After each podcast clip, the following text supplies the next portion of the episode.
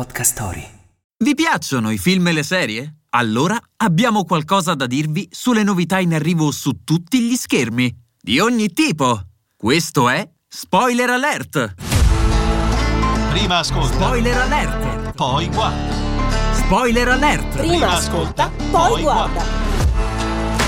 Tempo di sequel al cinema. Arriva Shazam, la furia degli dei. Domani, 16 marzo, atterra nelle sale il secondo capitolo delle avventure di Billy Batson, un orfano teenager al quale basta pronunciare la parola magica Shazam per trasformarsi nel suo alter ego supereroe. I fratelli adottivi di Billy stanno ancora imparando a destreggiarsi con i loro nuovi superpoteri, quando una nuova minaccia gli arriverà tra capo e mantello. Le pericolosissime figlie di Atlante minacciano infatti di distruggere il mondo, a meno che non gli venga restituita la magia che gli era stata rubata molto tempo fa. Nel cast, oltre a Zachary Levi, per la prima volta in una saga di supereroi, la mitica Lucy Liu e il premio Oscar Ellen Mirren.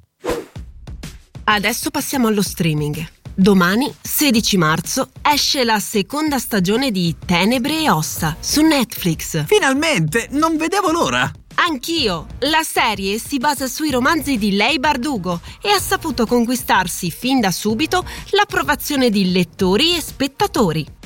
I nuovi episodi, otto in tutto, ci riportano nel regno fantasy di Ravka, minacciato dal perfido ma seducente generale Kirigan, maestro nelle arti oscure. Ad opporsi ancora una volta è la giovane Alina Starkov, che possiede il potere di evocare la luce e farà di tutto per riportare l'ordine nel suo mondo. Chi vincerà l'eterna lotta fra il bene e il male, la luce o le tenebre? Per scoprirlo, non lasciatevi sfuggire la seconda stagione di Tenebre e Ossa. E ora si cambia genere, ma non piattaforma. Sempre su Netflix, venerdì 17, arriva The Magician's Elephant, film di animazione per grandi e piccini.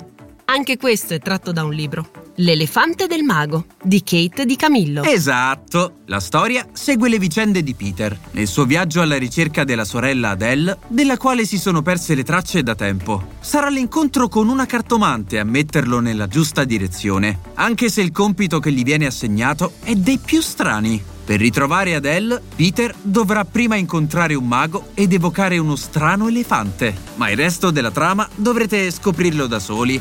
Qui non si fanno spoiler. Spoiler alert! Prima ascolta, poi guarda.